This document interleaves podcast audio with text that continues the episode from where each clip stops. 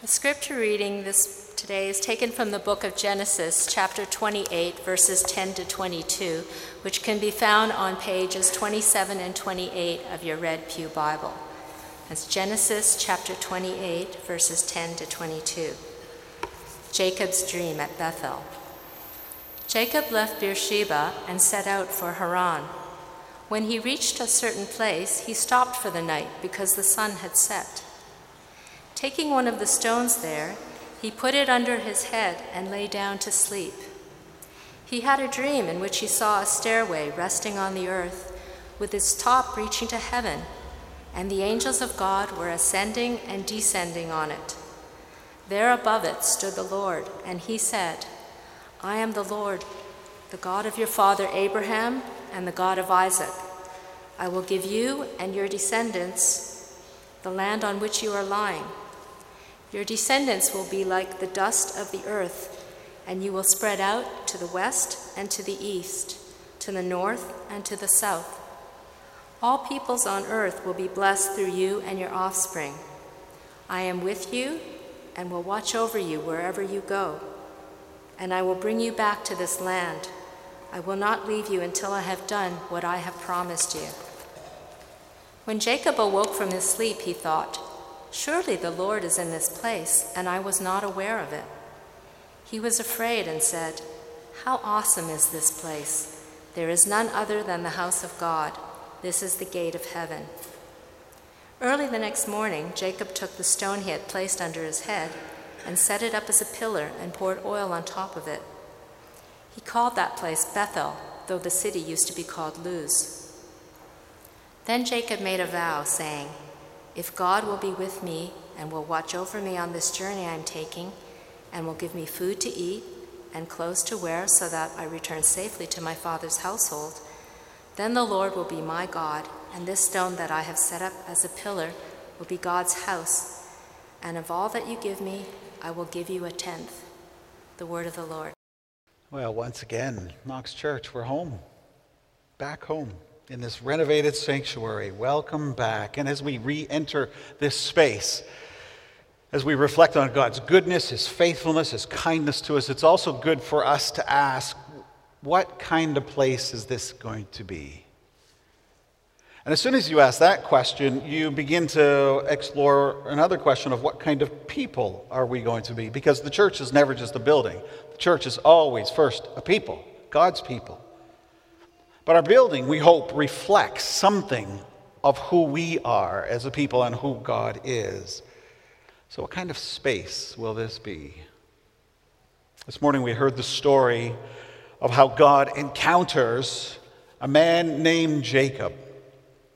One thing I love so much about the Bible is that it never edits out all the rough edges around the people who seek God out. Never tries to cover up the broken realities of people who look to God. It's just, ah, oh, refreshingly honest. And here, Jacob, the Bible makes no attempt to hide the fact that Jacob is a shyster.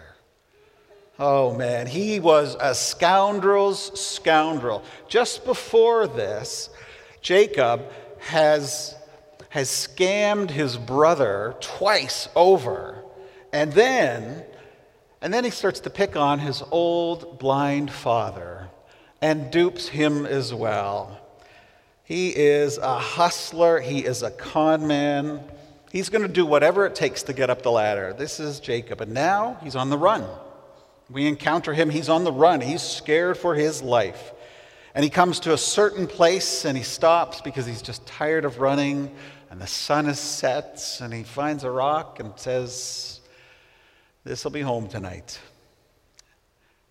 And then while Jacob sleeps, God runs headlong into the runaway.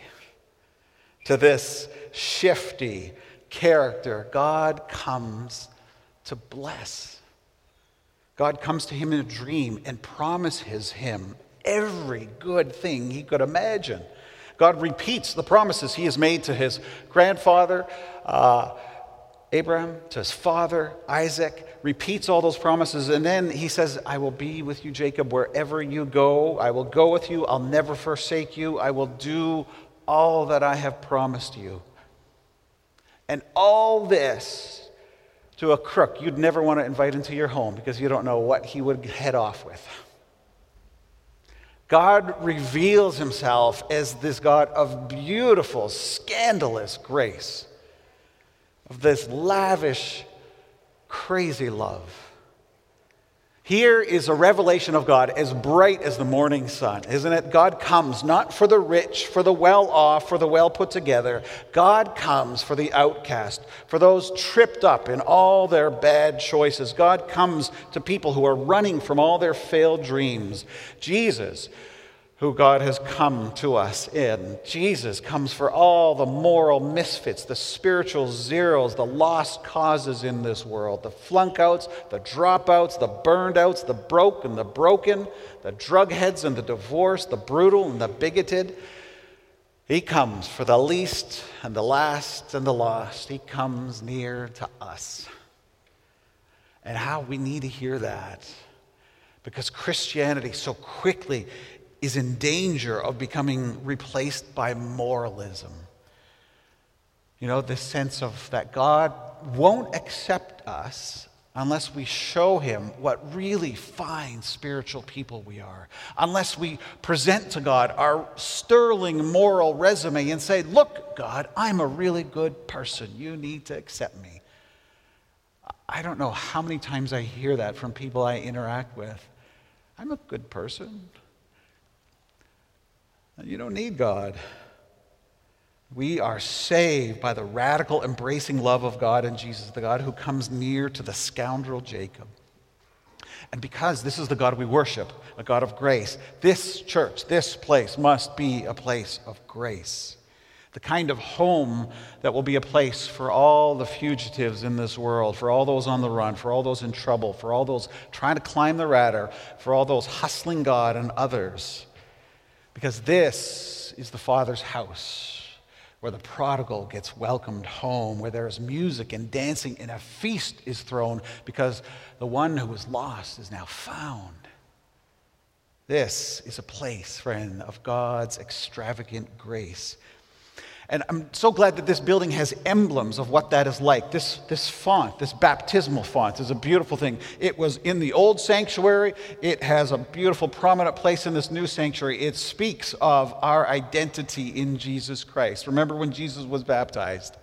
The words that came were, You are my beloved Son. With you I am well pleased. And baptism declares the very first words that God speaks to us are not a finger of judgment it is, You are my child. With you I am delighted. You are my beloved. This is the beautiful words it speaks. Or think of our front doors. I love those doors, I got to tell you. Those beautiful glass doors that go out into Spadina and then come back in. You know what those doors say? They say a whole lot. They, you know what is written above them? Absolutely nothing. Those doors open up without any editorial comment on who comes in. They just say, open up and say, Come and see Jesus. Come and enter God's kingdom of light. This is a place of grace, friends. So God encounters and reveals himself to this shyster Jacob in a dream. Crazy little dream he has, right? God has it's this stairway that, that runs from heaven to earth. And on the stairway are angels going up and down, descending and ascending. The image of a stair or a ladder, it's a, it's a pretty common way people understand how we relate to God. Most people believe that in religion, how, what we need to do is climb up the ladder to where God is. It's about what we need to do so that God will accept us. Every other world religion actually is a stairway to heaven.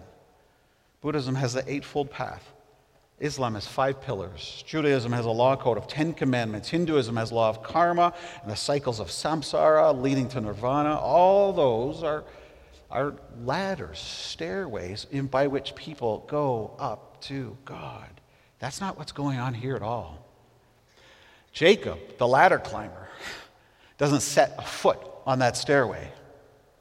It is the angels going up and down. It is a picture of the connection between heaven and earth. It is about God's power coming near to us, even if we can't see it. You know, Jesus helps us understand this dream because there was a, a, time where he references it. He's talking to his disciples, he's calling a variety of people to him, and uh, he calls to someone named Nathanael, and he says, Now here is someone in whom there is no guile. And Nathanael's shocked by that, and he says, how, how do you know anything about me? I've never even met you. And Jesus said, I saw you sitting under the tree over there. But Nathanael, you have not seen anything yet because you are going to see heaven open up and you're going to see angels descending and ascending on the Son of Man, who's Jesus. Jesus is saying, Nathan, Nathanael, I'm Jacob's ladder. I'm the one who bridges the gap between heaven and earth, between the divine and the human. Come and follow me. You don't have to climb any ladder. You just need to follow me. Jacob in this dream is he's blown away by the revelation of this dream because Jacob has always thought that the gate of heaven is somewhere up there that he has to climb. His understanding was common to every other religion. You climb up your way to the gods. But Jacob's dream is of a gate of heaven, a stairway by which God comes near to us. It's Jesus who's the gate of heaven, who comes to us, inviting every one of us to know his life. This church, every Sunday, we say the gate of heaven is here, friends. It is in Jesus Christ.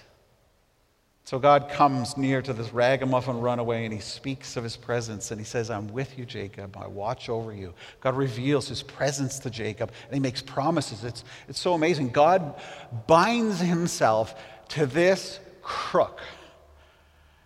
He binds his identity, his reputation, the whole operation with someone like Jacob. Jacob, I'm going to give you descendants, a home. All peoples on earth are going to be blessed through you. I will not leave you until I do what I've promised. This, this is who God is. This is the good news. God is not far off and removed from us. He has come to us, inviting us into relationship with Him, to know Him, to love Him, to enjoy His presence. And that's what makes Jacob's campsite a holy place. It was the presence of God that he, he knew, he experienced right there. And so Jacob declares, This is the house of God. Now you think of that and you think, well, isn't God present everywhere? Um, and if he's everywhere, then that would mean that we can find God everywhere, right? And yes, that's true. It is true. God is, you know, we, we say that God is omnipresent. He is present everywhere. David talks about that. Where can I go from your spirit, God? If you, I go up to heaven, you're there. If I descend to the depths, you're there. So why does Jacob call this little patch of dirt the house of God, the gate of heaven? Because it was a point of intersection. It was a point where God not only was present, but God revealed himself. He made himself known. It was a point where God encountered Jacob. What Jacob thought was a patch of dirt and the stone, it was actually a house of God. It was a thin place. You ever hear that term, a thin place? Some people use that, uh, that phrase to describe those physical, geographical locations where it seems like the, the, the dividing line between heaven and earth are just especially thin, where God seems to break through and, and become present, where God breaks through the wall, the veil of our thickness, and our eyes are open to see the truth of who God is, to see life as it really is. We pray this place is a thin place where we encounter, where we behold the beauty of the living God, where God breaks through and wakes us up so that we can see. You know, we're having two pieces of furniture built that are not here yet. There's still lots going to happen in this renovation project. One of those pieces of furniture is a new pulpit, the other is a new communion table. And we're, along with our architects, we have a team of people from Knox providing some creative input and guidance on that. And you think those are just going to be material things, right? Pieces of wood, cup of wine, piece of bread. but they remind us of how God encounters us. Our eyes and our ears are opened as God speaks to us through His Word, promising, comforting, revealing. And at the table of communion, in a way that wakes up our senses, we taste and we see God's life that nourishes and feeds us. These are the ways that God continues, these means of grace are the, the ways the risen Lord Jesus continues to intersect our life, meeting us, encountering us with grace and love. And so today we're asking God, we're setting aside, we're consecrating this space, this building as a holy place, a place of holy encounter. And what makes it holy, what makes it a sacred space, isn't the building, it is the presence of the living Jesus among his people. Whenever we come to worship, it, we're not just coming to a building. The book of Hebrews is really helpful on this. It says, whenever we come to worship, we enter a sanctuary. It's not a building built with stones. We come into the heavenly sanctuary. We worship together. We come into the very presence of angels and archangels, the souls of all God's people who have gone before, the faithful, and the immediate presence of Jesus Christ. That it's what we call the communion of saints that is worshiping with us this morning, the whole company of God's people and angels, the presence of God. And would God open us up to see that, to know that reality every Sunday? Maybe we need a dream to do that. Interesting, isn't it, how God used a dream to wake up Jacob? There's a term used these days to describe what happened to Jacob woke. Jacob got woke, meaning Jacob was asleep pretty much before his life, asleep to so much reality in heaven and on earth. But in his dream, his eyes were open and he saw life. Jacob got spiritually woke. And we live in a culture, oh, that needs to be spiritually woke. Charles Taylor, a Canadian philosopher, talks about our secular age, and he talks about how our culture has just sort of squeezed out of life all its sacredness, and yet, he says, it is still so haunted by the sense of something more, haunted by the whispers, the rumors, the dreams of God. It's a culture that doesn't know how to make sense of those whispers, those dreams. May this be a sacred space where all those God haunted dreams of our culture find their meaning and purpose in Jesus.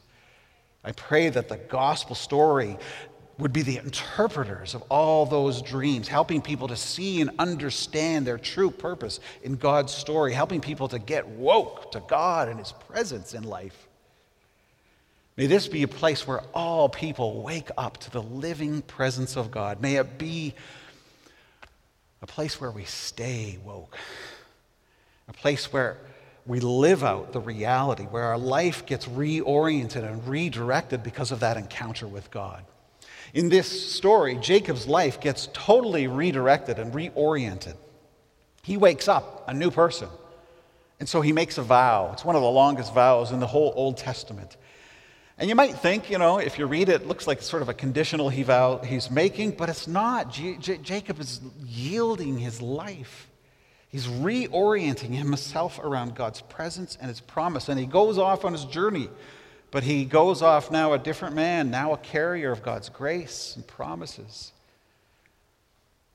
May this sanctuary be like that, a place where our lives get reoriented by our encounter with God.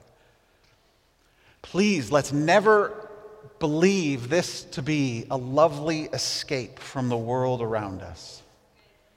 May the beauty and the aesthetics of this place not provide a place to avoid the pain and hardship of our world, because if that's the case, our worship will be false here. May this never be a place of escape, but a place of sending, where our lives get reoriented on Jesus, where our lives take the shape of the cross of Christ as we head out into a broken world. This past week, I saw a striking image for what I hope this place might be. Why don't you put that on the screen? You might recognize it if you've seen it. It comes from Florida. where another tragic shooting has happened at a high school where over 17 people were killed. This picture is of a utterly broken, distraught woman. Is she a mom? I don't know. A friend of the one who was just wailing? I don't know. But there she is, this picture of this woman consoling, comforting this overwrought, grief stricken woman. It is a picture of shattering grief and horror. This, to various degrees, is the world in which we live. But look at the woman's forehead. She has a cross of ashes on it. She is fresh from an Ash Wednesday service where the cross of Christ has been traced on her forehead. She has been reoriented around Jesus, and now, carrying the sign of the cross, she enters a groaning creation, a broken world, to help and bring hope. This is what this place is for for us to be so renewed and reoriented by the good news of Jesus Christ that it thrusts us into the sometimes very hard reality of a fractured, sin stained world. Worship has to deal with real life. It is not an aesthetic intermission in a week of reality. Worship has to do with things like racial conflict and abuse and hunger and spiritual poverty and injustice. Enjoying God without seeking justice is just phony, Isaiah tells us. Worshipping God without obedience is just self deception. So, my heart's prayer, and I think you join me in this, is that this renovated sanctuary, that we see the glory of God magnified in all of our lives, that the unique worth and name of Jesus Christ is lifted high, that there is nothing fake or false, that there will be no joyless legalism here, but rather free, heartfelt, authentic, vital, life giving savoring of God the Father and His Son Jesus Christ in the power of the Spirit. Yes, that. But remember, the integrity test of this place, the test of our worship, is the life of obedience we live outside these walls. So may we get, be gathered around the fierce, resurrected life of Jesus Christ and sent with courage and hope into a sin shattered world. May we say to others, You may not be able to see it. Maybe you're like Jacob and you're just not aware of it. But in this pain, in this mess, in this brokenness, God is here. And there is a love that sits at the center of the world. There is a life you can know. There is grace and hope and reconciliation. So come and see. It's in Jesus. Come to church and get woke. Let's pray.